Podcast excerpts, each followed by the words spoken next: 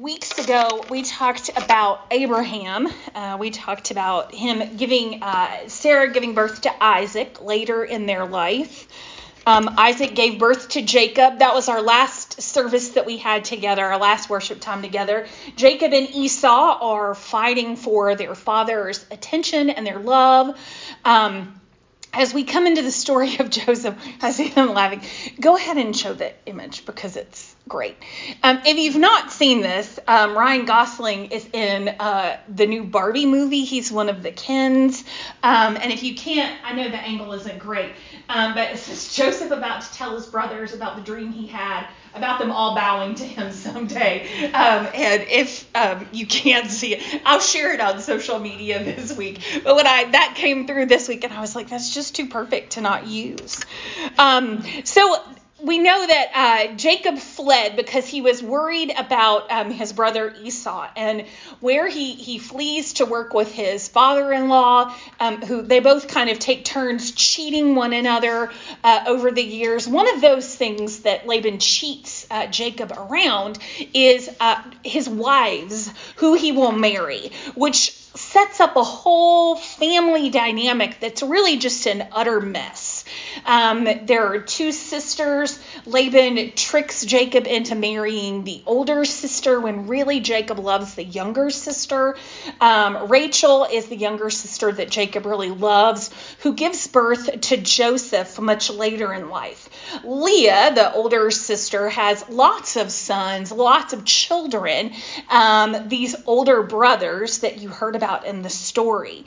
But because Joseph is the son of his favorite wife, Rachel, Jacob shows favoritism to Joseph. Now, you would have thought that he would have learned a little bit about showing favoritism and the nastiness of family dynamics, but he hasn't. Um, and one of the ways that Joseph shows his extra affection to Jacob is by what we've heard uh, in, in our VBS experience, our Sunday school experience. It is this coat of many colors, which again would not have been something that could have been bought at Target or, you know, Burlington Coat Factory. This would have been a really expensive gift that would have uh, dyes like that would have come uh, naturally from things that you would have found. It would have taken a of time, a lot of skill to be able to weave or dye. However, however it was done, what we know is that it was a multicolored, expensive kind of coat. Um, and it showed, I mean, it was just every time he wore it, it was this obvious reminder to all of the older brothers of their father's love for this one son, this one younger son.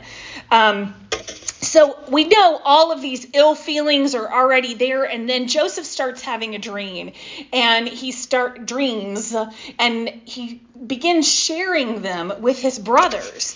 Uh, they were uh, we heard about it in the story. One is they're gathering wheat in the field, and then all the other bundles of wheat symbolizing his family, bow down and worship him.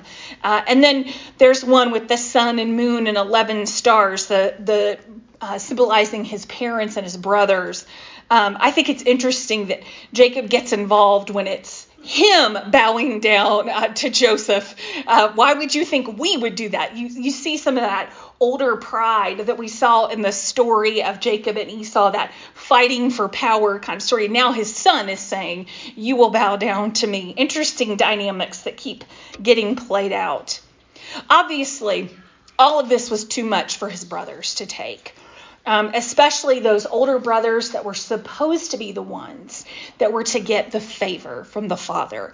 They were supposed to get that extra love and attention. They were supposed to be the ones in power. When Joseph is 17, he goes to visit his brothers uh, out while they're tending the sheep, which also tells you a lot. The brothers are doing the hard work of tending the sheep, and Joseph has been sent out by Jacob to go and check up on them, make sure they're doing what they're supposed to do. And so they see him coming in his bright colored coat, uh, coming out to check on them, and so they decide it is they're just done. They're done with him. This is the perfect opportunity to get rid of him. Um, they seize their chance and they throw him into a pit. Um, later, they spot an Arab caravan passing the scene and they actually sell him. They sell him to slave traders. Um, he's eventually brought to Egypt, where he's sold to Potiphar, one of the king's ministers, one of King Pharaoh's ministers. And that's not like minister like me, that's like minister like another leader. We're told that Joseph was a looker. He was a good looking guy. I think that's why a meme with Ryan Gosling just feels appropriate. Uh, he was a looker, and Potiphar's wife, the leader that he is working for, um, likes what she sees, and she wants to be intimate with him. Uh, she becomes uh, frustrated when Joseph is continually refusing her. And so one day, uh, while it is just them alone in this part of the house, um, Joseph uh, brushes off her advances for the last time for her. And so she retaliates and flips the story when she tells Potiphar. Um, and the angry master reacts by placing this trustworthy assistant in prison. Joseph's charisma, though, follows him to prison as well. Uh, the warden soon appoints him as his right hand man. In time, uh, his unique qualities express themselves in a, an additional area. When the king's royal cupbearer and baker are imprisoned, Joseph successfully interprets their dreams, correctly predicting that the cupbearer would be released and uh, would be put back into power. And the baker would not receive such a uh, uh, auspicious kind of future ahead of him. It's important to note that the cupbearer makes these great promises to Joseph that when he's back in the house, he will remember him. He will get him out of prison for what he has done for him. But it, it never happens. The cupbearer, once uh, once he's away from prison, forgets all about the people that he met there, including Joseph. Two years later, King Pharaoh himself has two dreams, which none of his advisors are able to explain. And suddenly, now, two years later, the cupbearer remembers this guy that he met in prison who was able to interpret dreams. And so he suggests that they call forth Joseph from prison to interpret the dreams. And you heard Joseph, who is now 30, interprets this dream that it's the sign of a famine that is to come, uh, that there will be plenty of grain and plenty of cattle, plenty of food for seven years, but it will be followed by seven years of famine. And it, the Pharaoh is so impressed by Joseph's wisdom that he appoints him as his viceroy. That's the title. Uh, second only to Pharaoh himself. And he tasks him with readying the nation for the years of famine. I wonder if this pattern sounds a little bit familiar.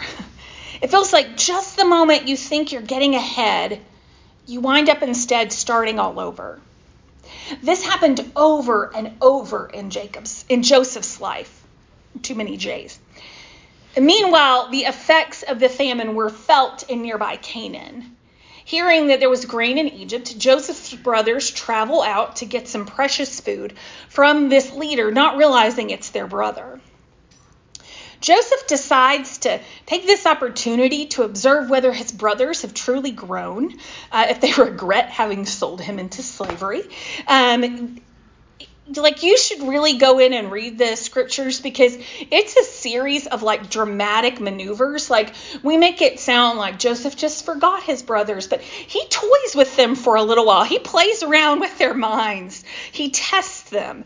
Um, and he tests them around seeing how willing they are to protect their new younger brother benjamin which would have been joseph's only maternal brother once he saw their devotion towards Benjamin, uh, Joseph finally reveals his identity to his astonished siblings. It's a little weird and twisted the way that Joseph kind of messed with them, but at the end of this story, everything works itself out. He reveals himself to his brothers, and rightly so, his brothers are afraid. They've been really horrible to Joseph. They started a, a chain of events in his life um, that did finally lead to this incredible opportunity and position that he's now having it. But there was a lot of hardship in between. They um, now Joseph is in a position to squash them, um, and he's just messed with them a bit. So, it, I mean, it makes sense that they question whether Joseph has really forgiven them. But he calms their fears and says, But now do not be sad, and do not let it trouble you that you sold me here, for it was to preserve life that God sent me before you. You did not send me here, but God. He then asks them to come live with him, tells them to bring his father, and they all live in Egypt together. Um, we'll come back to that part because that leads into the story of Moses.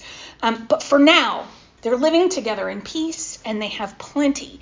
They have an abundance of good things. They are protected. In the story of Joseph, we see a God who is working for good on our behalf. God was working on behalf of Joseph even when he was a spoiled teenager who liked to talk about how great he was going to be and, and flaunt his privilege in front of his brothers. God was working on behalf of their brothers, the brothers who literally sell their brother into slavery and then lied to their father every day of his life. Uh, we that didn't show up in any of our retelling of this story, but they they take that coat, that fancy coat, and they put animal blood all over it and take it home to their father and say, "Oh, it's been awful. Joseph was attacked." They've been telling this story there for these these last decades to their father. But God was still working on their behalf.